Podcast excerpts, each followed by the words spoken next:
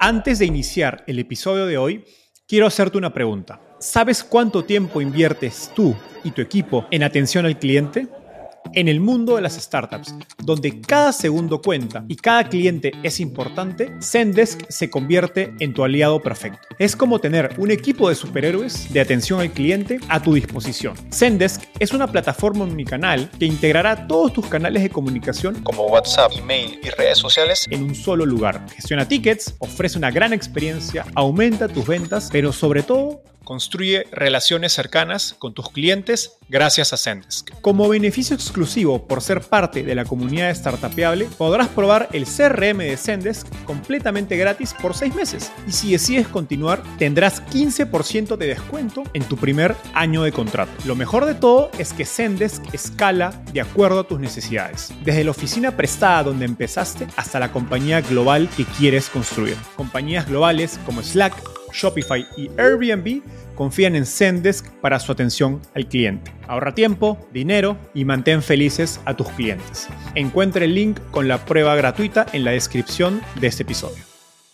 La industria de Venture Capital está evolucionando rápidamente a nivel global. No solo hay cada vez más capital interesado en invertir en startups de Latinoamérica y el resto del mundo, sino que el perfil de los inversionistas está cambiando.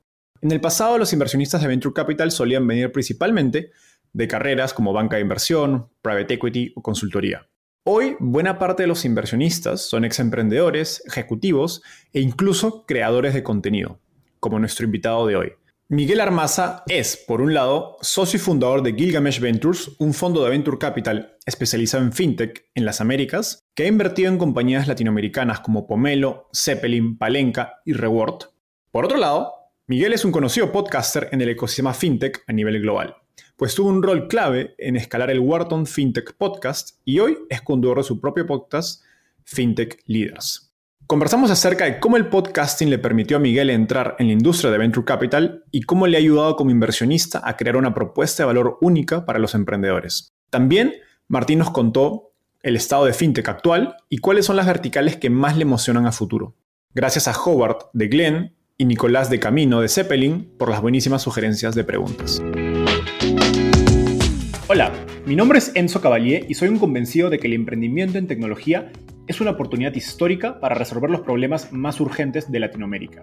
En este podcast conversamos con emprendedores e inversionistas de las startups más impactantes de nuestra región para descubrir cómo se idearon, escalaron y levantaron venture capital para solucionar problemas tan grandes como la educación, las finanzas y la salud. Recuerda visitar www.startapeable.com donde encontrarás todo un ecosistema de recursos para tu camino startup. Hola Miguel, ¿qué tal? Bienvenido al podcast Startapeable. ¿Cómo estás? Enzo, mil gracias por la invitación. Eh, bueno, bueno estar hablando nuevamente, pero esta vez al aire, grabándolo. Totalmente. Oye, empezamos por esa pregunta que me encanta hacer. ¿Cómo llegaste al fascinante mundo de las startups? Sí, es, buena pregunta. Eh, y tú sabes que para la mayoría de la gente no hay un solo camino, ¿no? Hay, mil maneras. De mí, o sea, yo no sabía que, que las taras existían o que eso era un, universo hasta que llegué a Estados Unidos para, para college, ¿no? Entonces, llegué acá hace casi 15 años y mi hermano, que ya estaba en, en Estados Unidos ya un par de años, había empezado a, conocer a gente que se estaba metiendo en el ecosistema y se cruzó en una conferencia con Fabrice Grinda, que es el, uno de los fundadores de FJ Labs, y lo conoció, se llevaron bien, y esa fue la primera persona que yo conocí y dije, ah, ok, esto es lo que significa ser un fundador. Pero ah, él no era, no era amigo íntimo, ni mucho menos, entonces fue el primer concepto, el primer ejemplo, pero de ahí lo que pasó es que el 2009, cuando yo estaba en la universidad, eh, Facebook cambió un, una, digamos, una regla de su algoritmo donde las páginas de Facebook por primera vez en su historia podían publicar eh, updates de status, ¿no? Entonces, habían páginas con millones de seguidores y de repente esas páginas por primera vez podían viralizar algo en un segundo, ¿no? Porque antes era solo una página tipo web.10. Entonces yo dije, bueno, interesante, cualquiera puede crear su página, voy a crear una página de videos graciosos. Y empecé a poner videos todos los días. Y Enzo, o sea, para mí fue la mejor, el mejor ejemplo de viralizar algo porque la creé en un día, día cero, ¿no? Y en el día 10 ya estaba llegando a 200 mil seguidores. Y al, al, mes estaba, pasó el millón y a los tres meses estaba como 3 millones. Y, o sea, yo yo no entendía, yo era así, no sé, un, niño, ¿no? Eh, de, de, un, de, una laptop que funcionaba mal, que era lenta, pero no importaba, ¿no? O sea, y, fue un ejemplo increíble. Eh, pasaron dos cosas. Por un lado, eh, empecé a monetizar un poco, a vender anuncios bajo, bajo esta página para audiencias que estaban interesadas en videos graciosos.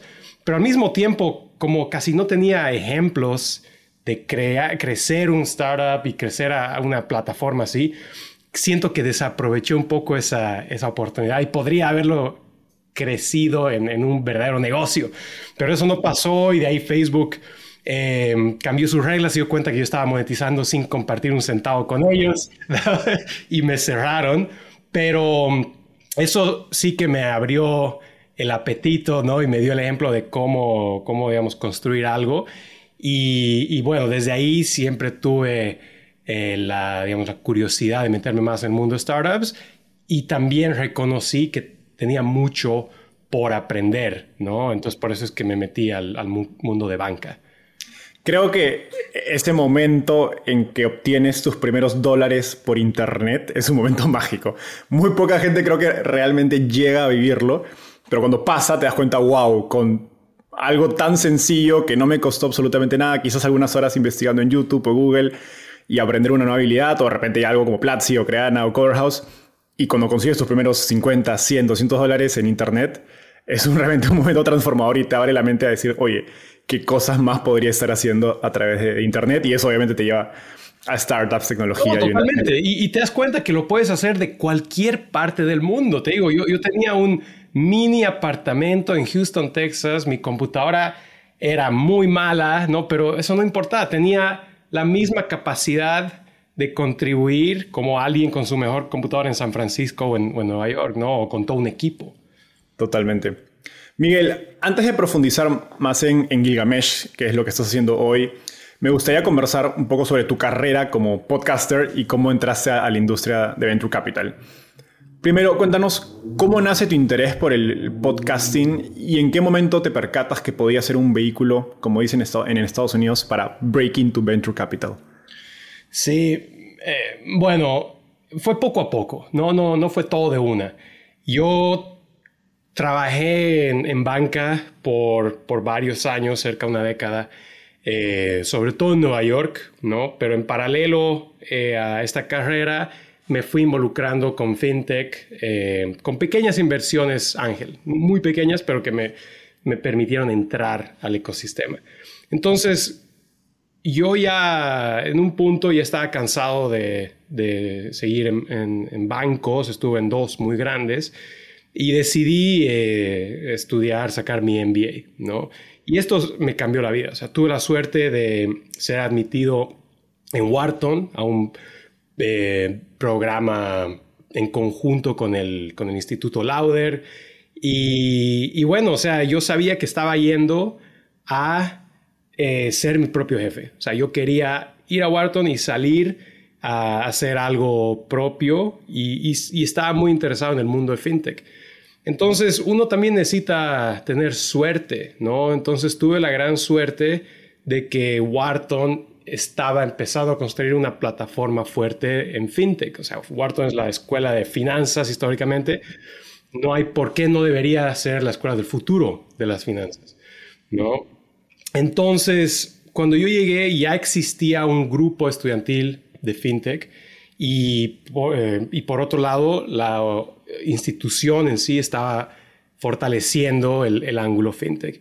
Entonces ahí es que empecé a, a ver qué recursos existían y vi que ya existía un podcast. Me gustaría decirte que yo lo creé, pero ya, ya existía, pero era un, podcast relativamente pequeño, ¿no? Y, claro, o sea, como, estudiante de MBA tú estás muy ocupado, te, estás cada día siendo jalando, estás jalado en, muchas distintas direcciones, ¿no?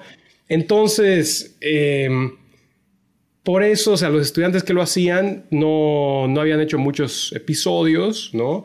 Y también era autoeditado por cada estudiante. Y, como podcastero tú me entenderás, eso que eso no es una buena receta, ¿no? Entonces, para mí fue perfecto porque yo ya estaba interesado en el mundo de fintech y tenía esta experiencia que te acabo de contar de la universidad con social media y crear una audiencia y construir algo. Entonces dije, ¿sabes qué? Voy a probar y voy a grabar un episodio. Me tardó mm, ocho meses grabar mi primer episodio. O sea, no fue de la noche a la mañana porque es, es intimidante, ¿no? Y sobre todo si es que quieres hacer un buen trabajo, sabes que esto se va a quedar en el internet de por vida, ¿no? Hasta, hasta el infinito. Entonces, este, bueno, o sea, al fin y al cabo, o sea, tuve, tuve, digamos, un poco un pequeño empujón de la gente alrededor mío y, me animé y, después de grabar el primer episodio me sentí liberado, ¿no? Y dije, bueno, voy a empezar a grabar uno por mes, ¿no? Y esto hubieran sido, yo qué sé, 15, 16 episodios. Pero, pero no, eso no pasó. O sea, lo que pasó fue que grabé un segundo episodio el segundo mes y de ahí empezó la pandemia. Y, dije, ¿sabes qué? Tengo que ajustar el acelerador acá. Todo el mundo está en casa.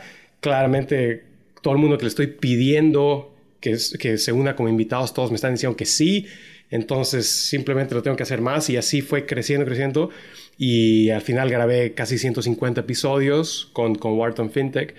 Em, pero pasaron unas cuantas cosas. Yo al principio ya estaba muy interesado en VC, ya venía como inversor ángel y empecé a ir a reuniones con varios inversores y, en cuanto yo les mencionaba que estaba empezando a hacer podcasting, ¿no? Que estaba ya, digamos, había entrevistado a ciertas personas, veía cómo su actitud cambiaba y se les, se les iluminaban los ojos, ¿no?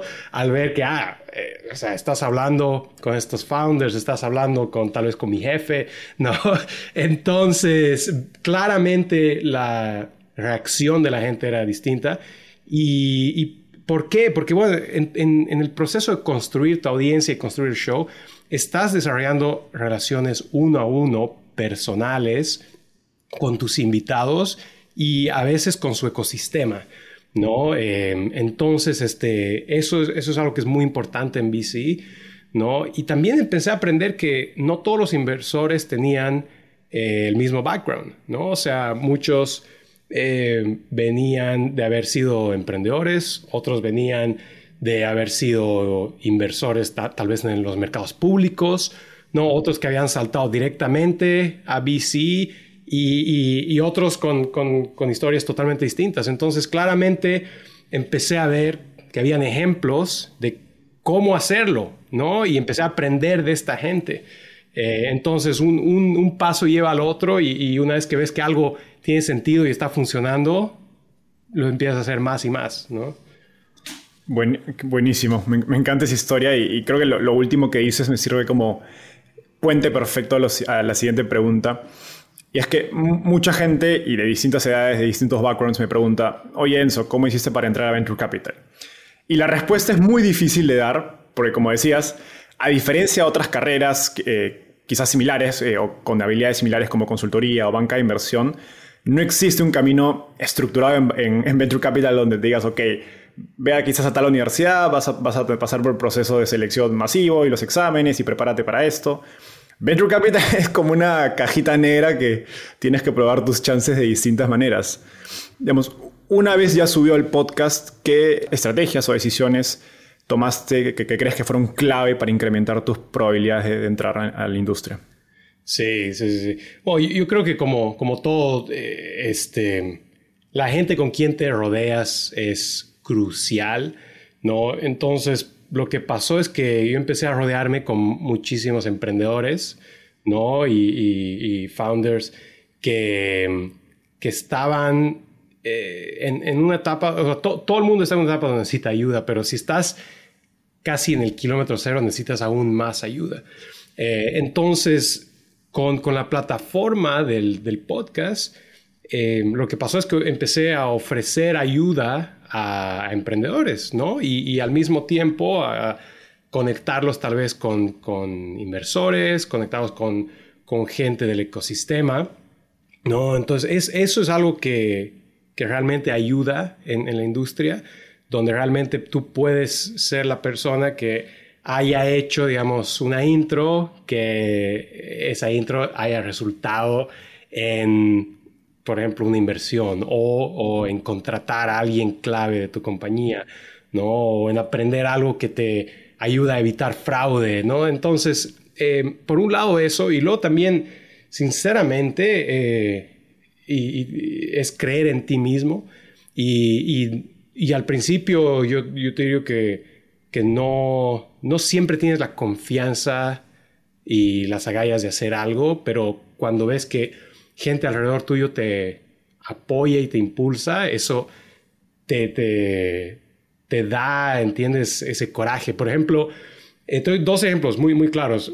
Em, cuando estaba empezando ya a planear empezar Gilgamesh Ventures, em, algunos de mis invitados me preguntaban, ah, Miguel, muy interesante esto, el que estás haciendo, el podcast, pero ¿qué vas a hacer después? ¿no?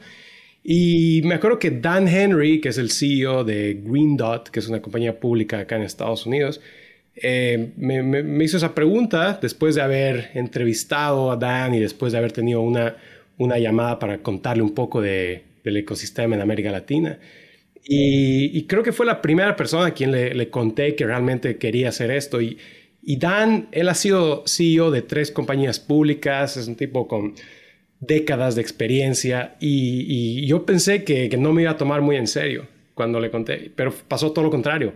Más bien se volvió en, uno de nuestros inversores, ¿no? Y, al mismo tiempo, eh, un ejemplo como Renaud Laplanche, que él es el fundador de Lending Club y ahora Upgrade, dos compañías extremadamente exitosas e importantes en, en el ecosistema fintech y él se unió como nuestro primer eh, asesor, ¿no? Tenemos una junta de, advisors, de asesores, y Renault, que es como el abuelo de FinTech, fue de los primeros en unirse, entonces, o sea, el primero. Entonces, ¿entiendes? Al, ver, eh, ver esos resultados, eso te, también te da eh, más confianza y te da las agallas que necesitas para seguir dándole, porque si, no crees en ti mismo, esto no, va a funcionar. ¿no? De manera más específica, ¿qué recomendaciones le darías a jóvenes que, estén buscando o que eventualmente quisieran hacer una carrera en Venture Capital? Sí, Venture Capital es una de esas carreras donde antes de entrar a hacer el trabajo tienes que demostrar que ya que lo puedes hacer. ¿No? ¿Y qué significa eso? Si, sin importar cuál sea tu historial ¿no? de trabajo, tu, tu, profesión, si quieres entrar a trabajar en un fondo, eh, antes de tus entrevistas, tienes que empezar tú a tomar pasos de, para poder traerles compañías, ¿no? Para, para demostrar cómo eh, encontrarías compañías en las cuales invertirías, ¿no? Y, hay, muchas maneras de hacerlo. Esto hoy en día, eh, los recursos para, para invertir, para entrar a Venture Capital son, son bastante fuertes, ¿no? Hay, los fellowships, hay las pasantías, hay plataformas donde puedes invertir hasta un mínimo de 100 dólares o a veces menos. O si no tienes nada de eso, puedes, de todas maneras, puedes crear tu portafolio fantasma, ¿no? Y, es decir, o sea, compañías donde, ok, creas alguna prueba de que yo que sé, en esta fecha yo estoy diciendo que invertiría en tal compañía, ¿no? Y entonces... Erner Novak famosamente hizo un, como un fantasy de, portafolio de, de antes de, invertir y lo compartía Exactamente. Exactamente. Entonces tienes que tener bastante eh, imaginación, ¿no? Y usar todo eso para ya agregar valor antes de unirte a, las, a, los, a las VCs. Pero es muy difícil. O sea, yo digo, yo em, en, en, Wharton, em, yo llegué con básicamente cero experiencia VC, con un pequeño portafolio de Ángel, pero em, lo que noté es que mi primer año casi ningún VC me tomaba en serio, casi ningún grupo de estudiantes de Wharton eh, en VC me tomaba en serio, ¿no? Entonces, porque también hay mucha competencia, hay muchísima competencia, o sea, para cada trabajo hay cientos de candidatos, ¿no? Entonces, este, a veces, ¿no? Si nadie te toma en serio, tú te tienes que crear tus propias oportunidades. Totalmente. y eso lo, en mi caso fue muy similar, viviendo de Perú, donde no había, cuando yo empecé, no habían fondos de venture capital a los cuales, digamos, ni siquiera aplicar. Miguel, ya para cerrar este, este segmento, ¿qué lecciones o habilidades has obtenido como podcaster que te sirven en tu día a día como inversionista? Mira, número uno, y, hoy en día, primero con el Wharton FinTech Podcast y ahora con mi propio podcast, FinTech Leaders, ya he entrevistado cerca de 200 personas. Y lo principal que he ganado de todo esto es perder el miedo de hablar con cualquier persona, ¿no? O sea, em, hoy en día me siento cómodo hablando con CEO de una Fortune 100, ¿no? O eh, el, analista que está empezando, ¿no?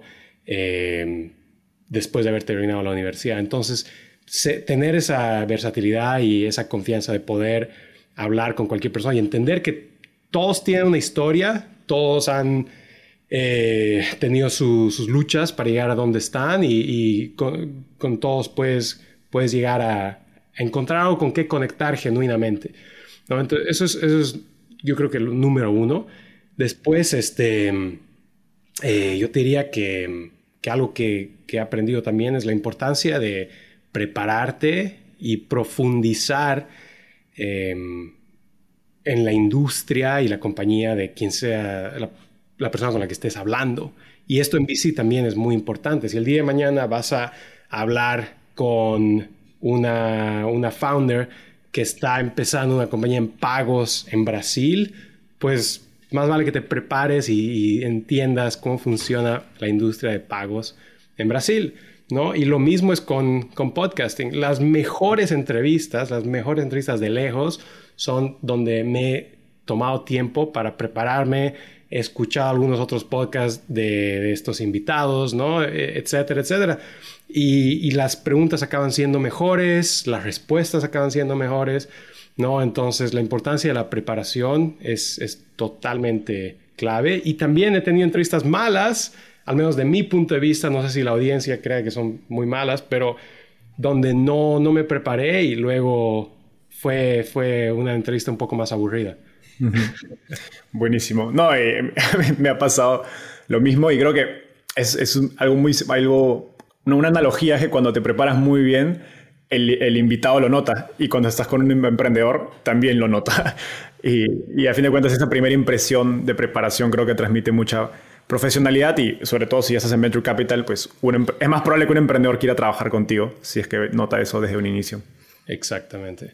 Miguel, ahora me gustaría sí profundizar en, Gilgamesh Ventures, que es el, fondo que estás eh, digamos, liderando hoy y que empezaste hace algunos meses o año. Em, hace más de un año, en el primer episodio del podcast Startupeable, conversaba con, con Santiago Zavala de, de 500 Startups acerca de la falta de fondos institucionales que se enfoquen en la etapa semilla en Latinoamérica. Y ustedes justamente están haciendo eh, algo de eso. Cuéntanos qué es Gilgamesh y cuál es su tesis de inversión. Sí, mira, nosotros empezamos por reconocer de que solo conocemos fintech, ¿no? Y, no tratamos de, meternos a industrias que no conocemos bien, ¿no? Eso es número uno. Entonces, es un fondo enfocado en fintech y luego, dos, también reconocemos que las regiones y los países que entendemos bien están en las Américas, ¿no? Y primordialmente va a ser Brasil, México y Estados Unidos, ¿no? Y también luego, obviamente, están países como, como Chile, como Colombia, ¿no? Pero los, esos tres primeros son los, los que mejor entendemos y son los más importantes. Eh, entonces, por ende, nos vamos a enfocar en eso. Entonces, FinTech en las Américas. Eh, y después está eh, reconocer dónde es que puedes agregar valor, dónde es realista que puedas entrar, ¿no? Y, bueno, ahí es que nos enfocamos en etapas muy tempranas, ¿no? Estamos hablando de compañías donde hay tal vez una presentación, dos fundadores y su perrito, ¿no? Y, o también eh, compañías que ya están un poco más avanzadas, tal vez tienen un equipo de entre 10, 20 personas, pero más de eso ya para nosotros no tiene mucho sentido, ¿no? Y, bueno, empezamos eh, enfocándonos eh, en, en, compañías ya, digamos, desde hace unos, yo diría, año y medio, ¿no? Donde vimos que se venía esta revolución, ¿no? De, fintech, de, startups, y lo que está pasando ahora realmente está comprobando que esta es una, una tesis ganadora. Miguel, como te decía, hace un par de años yo sentía que faltaban fondos de mí en Latinoamérica. Hoy, por un lado, cada vez hay más fondos locales enfocados en esta etapa. Eh, a la vez que los fondos internacionales reconocidos están yendo cada vez más temprano, los conocidos Andreessen Horowitz, General Catalyst, SoftBank, etc. Antes esperaban a una serie A, serie B para entrar en una compañía latinoamericana. Hoy se están yendo a buscar alumnos del MBA para invertirles en, en Presemilla, en PowerPoint. Y por el otro lado, hay cada vez más inversionistas ángeles, eh, sobre todo, digamos, emprendedores, eh, ejecutivos quizás que salen en startups, haciendo cheques de 5 mil, 10 mil, 20 mil, 30 mil dólares. ¿Dónde ves que es ese espacio, digamos, en qué combinación de, digamos, de, posicionamiento crees que es la oportunidad para un fondo eh, emergente como, como el de Gilgamesh? Sí, yo creo que la especialización es, la clave, ¿no? Eh, hoy en día, y, esto va a seguir agudizándose con los años, los fondos que van a ganar son los que o tienen un volumen increíble y recursos inigualables como Sequoia, como A16Z, ¿no? Em, donde ellos tienen varios miles de millones de dólares, ¿no? Este, y pueden, pueden acceder a casi cualquier recurso, o los fondos más boutique, especializados en solamente un par de cosas. Y ahí es donde estamos nosotros, ¿no? No nos vamos a salir de fintech.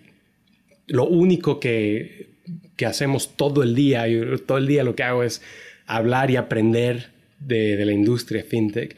Entonces, de esta manera es que tú te puedes ganar el respeto de los emprendedores.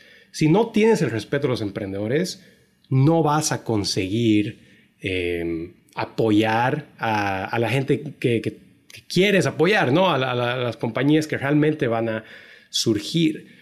Entonces, por un lado es esto, ¿no? Y, por otro lado eh, es también la, velocidad, ¿no? O sea, velocidad de, tomar decisiones. Nosotros somos dos personas hoy en día, eh, un par de pasantes de vez en cuando, pero en general somos un fondo pequeño donde podemos movernos de manera muy rápida, entender el ecosistema, entender a la compañía, conocer al equipo, ¿no? Y, bueno, em, tomar una decisión rápida, que al fin y al cabo eso es importante.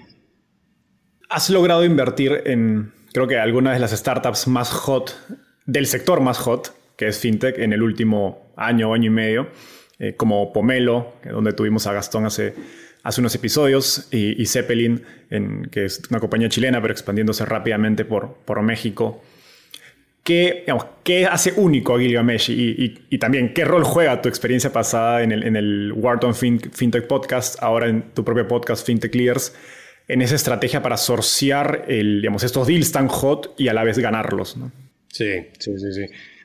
Bueno, primero necesitas que, que esta gente te conozca y, y, sepa quién eres para darte, para abrirte la puerta, ¿no? Entonces, sin duda, el podcast ayuda mucho para llegar a a muchos rincones de la región donde no estaría llegando. O sea, yo, estoy basado en Nueva York, mi socio también, a pesar de que viajamos y cubrimos la región muy frecuentemente. De todas maneras, eh, el podcast es, es, como estar en, muchos, en miles de sitios al mismo tiempo. Entonces, esto ayuda. Y, lo que pasa es que hemos creado una comunidad eh, de, por un lado, por el lado del podcast de invitados, pero también gente eh, que son amigos, ex colegas y, gente del, ecosistema eh, con los quienes podemos contar ¿no? en el momento de, tratar de hacer una inversión. Entonces, ¿qué significa eso? O sea, si, estás hablando con una compañía, yo que sé, como Pomelo, que tú has mencionado, eh, y ellos dicen que están buscando traer no solo a fondos, sino a inversores ángeles que sean relevantes para ellos. Entonces, poder levantar el teléfono y traer a esta gente y presentarlos, ¿no? Eso ayuda mucho, ¿no? Y eso vuelve al, punto de, agregar valor. Y luego también somos muy honestos en, qué en, en, cuáles son las áreas donde no podemos ayudar. ¿no? Entonces eh, hay, que ser, hay que ser honesto en, lo que uno puede hacer y en lo que no puede hacer. ¿no? Y traemos los dos puntos de vista. Yo, digamos, eh, la experiencia en banca, eh, el network de, todo lo que ha creado el, podcast, ¿no? y un entendimiento de cómo funcionan los mercados de fintech. Y por otro lado, mi socio, él es founder, ¿no? Él empezó Petal acá en Nueva York, una compañía bastante grande, ya casi nivel unicornio. Entonces él tiene ese punto de vista, ¿no? Levantamiento de, capital, de deuda, ¿no? Crecer un equipo, cómo manejar una junta, un consejo de directores, etcétera, ¿no? Em, entonces, siendo muy honesto y muy puntual en dónde es que uno puede ayudar, eh, eso va a conseguir el respeto de los emprendedores. Y de nuevo, si, si, si los emprendedores no te respetan, no vas a conseguir nada. Qué, qué valioso que tengan esa, ese doble, digamos, background o rol dentro, de, dentro del fondo entre tú y, tu socio. Ahora, en el último año, el interés por invertir en startups de Latinoamérica creo que ha crecido a un nivel sin precedentes. Y, digamos, ya venía hot, pero ha estado muchísimo más, especialmente en fintech. Y esto se ha reflejado pues, en múltiplos de evaluaciones de 30, 50 o hasta 100 veces ventas. En un contexto donde las valuaciones de las compañías públicas, hemos visto en los últimos 3 6 meses, han estado a la baja y de manera significativa. ¿Cómo piensas acerca de evaluaciones en este mercado? ¿Qué, es una evaluación cara? Digamos, ¿y hasta cuánto estás dispuesto a ir y bajo qué lógica, en qué, circunstancias? Sí, sí. Mira, es súper importante este, este punto y ojo que las valuaciones empezaron a bajar los múltiplos, empezaron a bajar en, los mercados públicos, ¿no? Pero han ahora también empezado a bajar en, los mercados privados, sobre todo para compañías eh, pre-IPO, ¿no? Entonces estamos hablando de compañías de series C para adelante. Pero eso también repercute en compañías más pequeñas, ¿no? Pero menos, porque eh, nosotros estamos invirtiendo en, muchos casos ideas o compañías que se están empezando a crear eh, para mercados que a veces casi no existen o mercados que están creciendo. Entonces, desde nuestro punto de vista, estamos invirtiendo en compañías que van a ser las, las empresas dominantes en siete años en 10 años. Entonces, si bien tenemos que prestar atención a lo que está pasando hoy en día y, no podemos tomar decisiones estúpidas, ¿no? Pero al mismo tiempo, em, también tenemos que tener en mente que estas compañías, o sea, casi no les afecta tanto lo que está pasando hoy en día porque estamos apostando en el futuro. Entonces es manejar ese balance. ¿No? Eh, y, lo que sí les afecta hoy en día es la posibilidad de, levantar capital. O sea, si, si estás invirtiendo en una compañía que está adoptando el modelo de levantar de un VC, entonces significa que estás invirtiendo en una compañía que va a necesitar levantar varios millones de dólares en el futuro, ¿no? Y si estás en un mercado congelado, obviamente esto se vuelve un gran riesgo. ¿No? Entonces, por eso, esa es una parte del modelo en la que, prestamos mucha atención.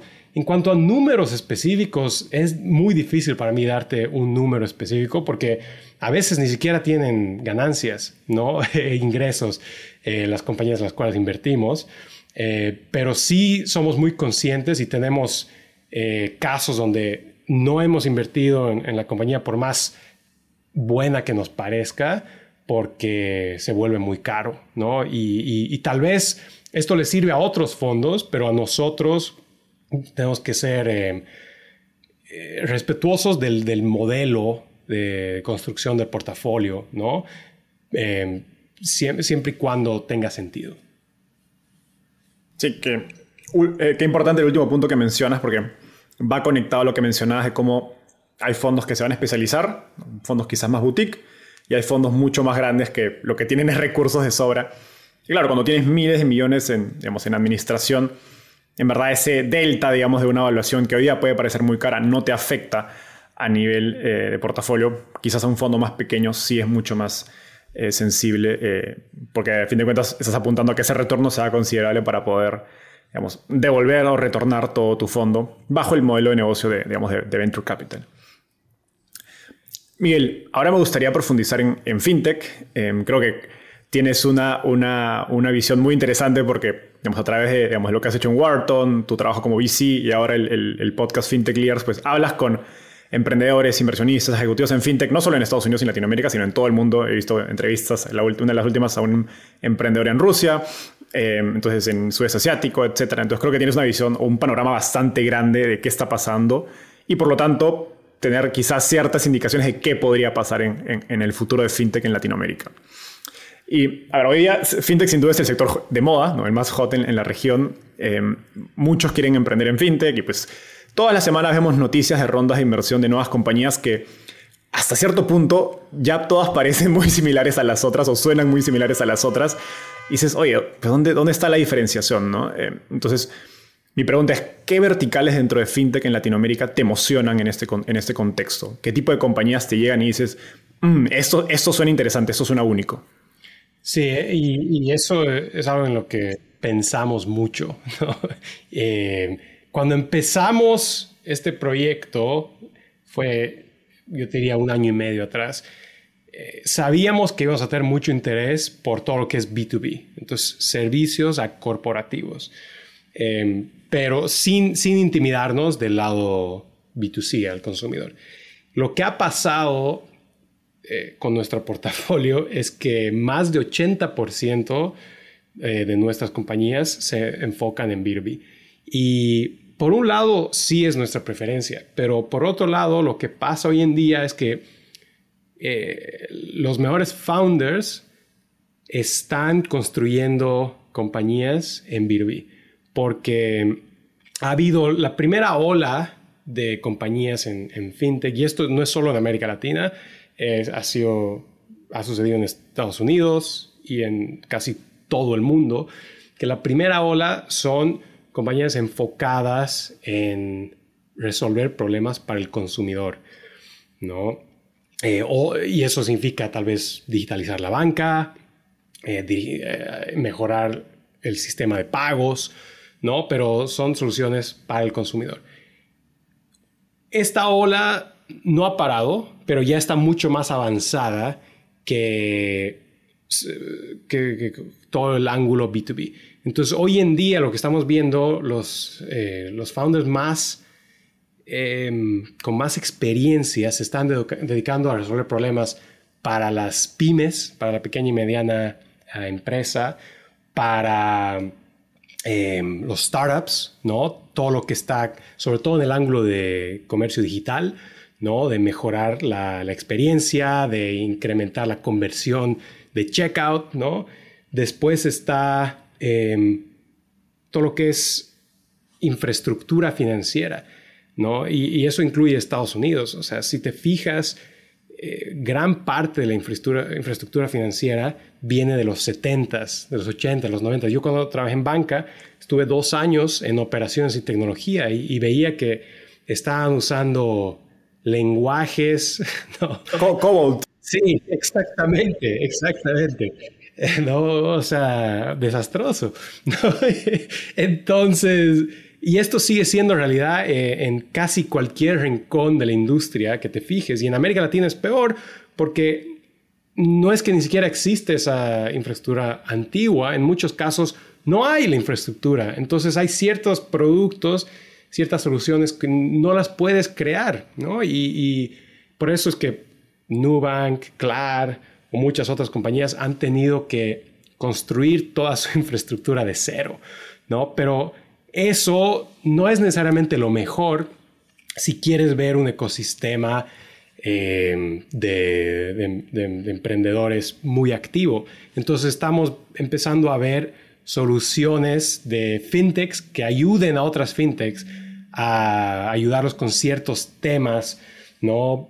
Para, para sus compañías. O sea, por ejemplo, ayudarlos a a verificar el empleo y el historial de, empleo eh, de estas compañías. Una en la que hemos invertido se llama Palenca, ¿no? Y es exactamente lo que hacen, ¿no? Y, son muy exitosos haciendo eso. Y así estamos viendo varios ejemplos, ¿no? En modernizar la infraestructura financiera. Entonces, yo, creo que esos son los verticales con, con mayor crecimiento hoy en día, ¿no? Y la promesa es enorme. Varios de los casos de fintech en Latinoamérica han sido productos digitales enfocados, desde mi perspectiva, a un público que ya tenía servicios financieros. Em, y eso se refleja en que los indicadores de inclusión financiera, la verdad es que se han movido muy poco en los últimos quizás 10 años que fue esta gran ola de, de soluciones enfocadas en el consumidor, como, como explicabas. ¿Qué crees que falta para que esta innovación financiera llegue a, a, la gente que tiene menor acceso a servicios de calidad como, como se dice el segmento de la población, digamos, de la base de la pirámide, que es muy grande, muy desatendido. Y suena un poco irónico porque es un mercado tal cual le gusta a las startups y, los, y a los fondos de venture capital. Sí, es un mercado enorme, ¿verdad? Bueno, si te fijas también los últimos, la última década de, de fintech, gran parte de la innovación ha venido de la especialización. De, ok, yo voy a ser la compañía que se especialice en préstamos eh, para educación, por ejemplo, ¿no? Tú que eres la, persona de EdTech. Entonces, préstamos para pagar tu universidad, tu colegiatura, etcétera, etcétera. Eh, y es un buen punto de entrada y, puedes hacerlo mil veces mejor que un banco que es un supermercado y que ofrece este producto más 100 más. Pero las mejores empresas de fintech alrededor del mundo y las que realmente pueden llegar a ese consumidor con un poder adquisitivo muy bajo son las que están perfeccionando más de un producto, ¿no? Y, yo no soy fan del modelo supermercado, ¿no? Yo trabajé en, como te decía, en dos bancos enormes y veía que hacíamos todo, pero casi nada lo hacíamos muy bien. Eh, pero sin embargo, como modelo de negocio, es creo que la, casi la única manera de especializarte en, en, estas, en digamos, esos segmentos de la población, ¿no? Entonces, un, poco lo estamos viendo en América Latina. Em, por ejemplo, un, ejemplo que me gusta mucho es Neon, ¿no? En, Brasil, ¿no? Y ellos, eh, eso es lo que están haciendo, están justamente diversificando, ya sea a través de eh, adquisiciones o están también lanzando nuevos productos internamente, ¿no? Eh, Rappi, ni que se diga, eh, Mercado Libre, Nubank. En fin, las mejores y las que puedan realmente ayudar a, a, digamos, la parte más baja de la pirámide, yo creo que van a ser las que van a poder ofrecer más de un servicio, porque obviamente se vuelve un buen producto para el consumidor, pero también del punto de vista de negocio se vuelve algo más eh, sostenible eh, que, te ayuda a crecer el negocio como tal. O sea, te refieres a que como es un segmento de menos recursos, el, el ARPU, digamos, o el, o el ingreso promedio por usuario es menor y por lo tanto las compañías para poder ser sostenibles y exitosas dentro de ese segmento van a tener que apuntar a consolidar varios servicios, no solo digamos, crédito, sino crédito, pagos, de repente la tienda online, eh, no sé, y capital de trabajo y algunos otros productos financieros para que dentro de todo ese stack pueda ser un, digamos, un ARPU o un ingreso promedio digamos, decente que permita construir una compañía sostenible en el tiempo. Tienes toda la razón, exactamente. Buenísimo. Finalmente, en mi experiencia eh, y, digamos, y los fundadores que he conocido trabajando en FinTech, es muy difícil competir si no tienes eh, la capacidad y el acceso para levantar millones de dólares desde una etapa muy temprana, e incluso presemilla o hasta etapa de PowerPoint, en comparación a otros sectores. ¿Estás de acuerdo? ¿Y consideras que levantar capital es una ventaja competitiva en fintech en Latinoamérica? Sí, estoy de acuerdo. Obviamente hay excepciones, pero lo que pasa con, con fintech es que es un sector regulado, ¿no? Entonces no puedes sacar una solución SaaS, un software que, que, el MVP sea medio desastroso, ¿no? Y falle 5% del tiempo. O sea, eso no puede existir en fintech. Necesitas, tu MVP tiene que, o sea, la versión más básica de tu producto tiene que tener un estándar muy alto, ¿no? Porque el día de mañana le pierdes un peso a tus clientes y, ya estás en problemas, ¿no? Y también está, por otro lado, eh, la, regulación. ¿no? no solo es que los clientes no van a confiar en ti, pero también el regulador te va a cerrar las puertas. ¿no? Y entonces, para hacer eso, necesitas contratar un buen equipo, ¿no? De gente con, con experiencia no solo construyendo en tecnología, pero también gente con experiencia en finanzas y encontrar un buen balance donde puedas ser ágil, pero al mismo tiempo mantenerte dentro de, digamos, eh, las, barreras de la regulación.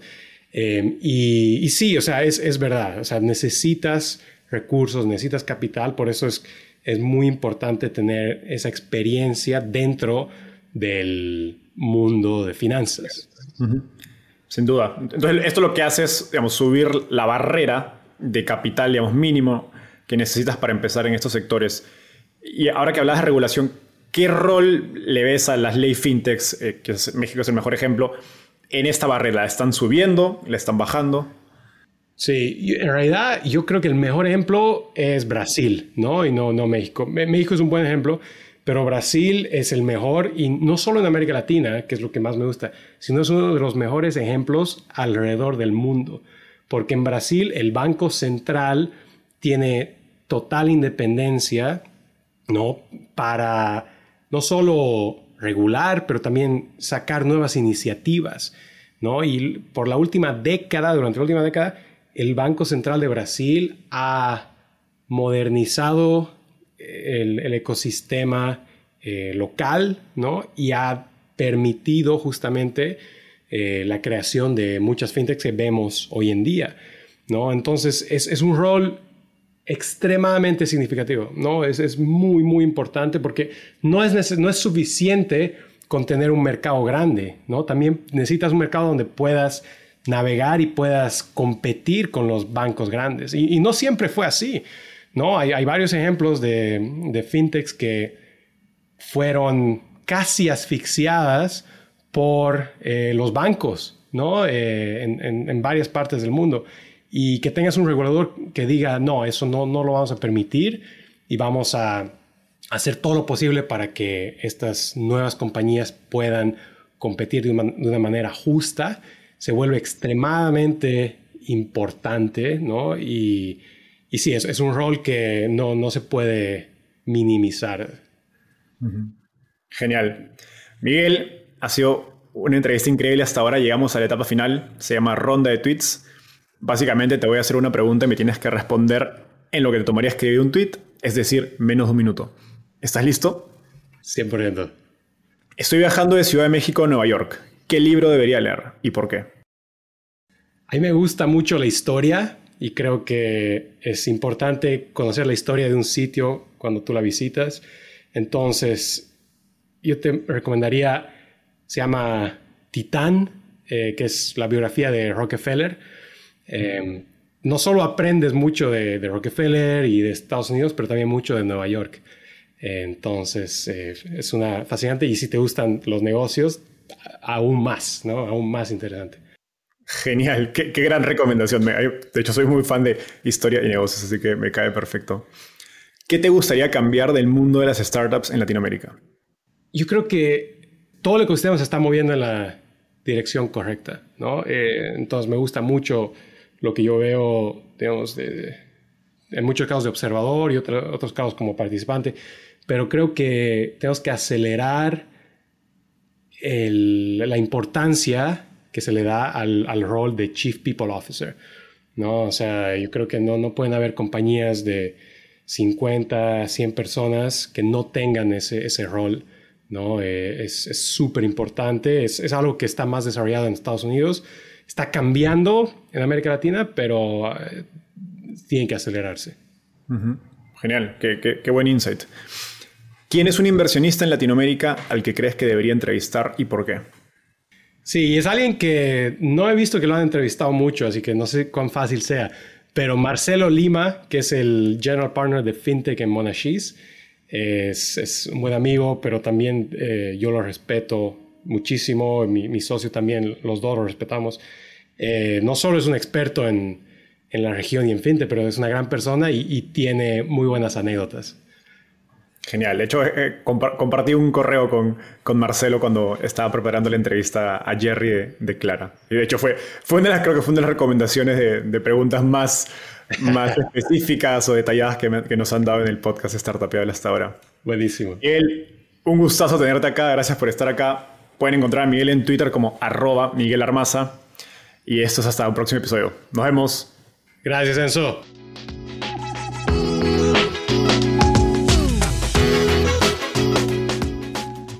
Antes de cerrar el episodio, quiero contarte que lanzamos el podcast Startupiable en 2021 y en menos de un año ya somos casi 10.000 personas que lo escuchamos cada mes. Y quiero seguir creciendo esta comunidad. Por eso, si escuchaste este episodio y te gustó, ayúdanos contándole a un amigo, familiar o colega. Suscríbete y déjanos un review en Spotify o Apple Podcasts. De hecho, me gustaría saber quién eres y por qué escuchas el podcast. Mándame un mensaje sencillo a enzo.startapeable.com o por Twitter a arroba contándome por qué escuchas el podcast Startupeable y cómo te ayuda en tu empresa o trabajo.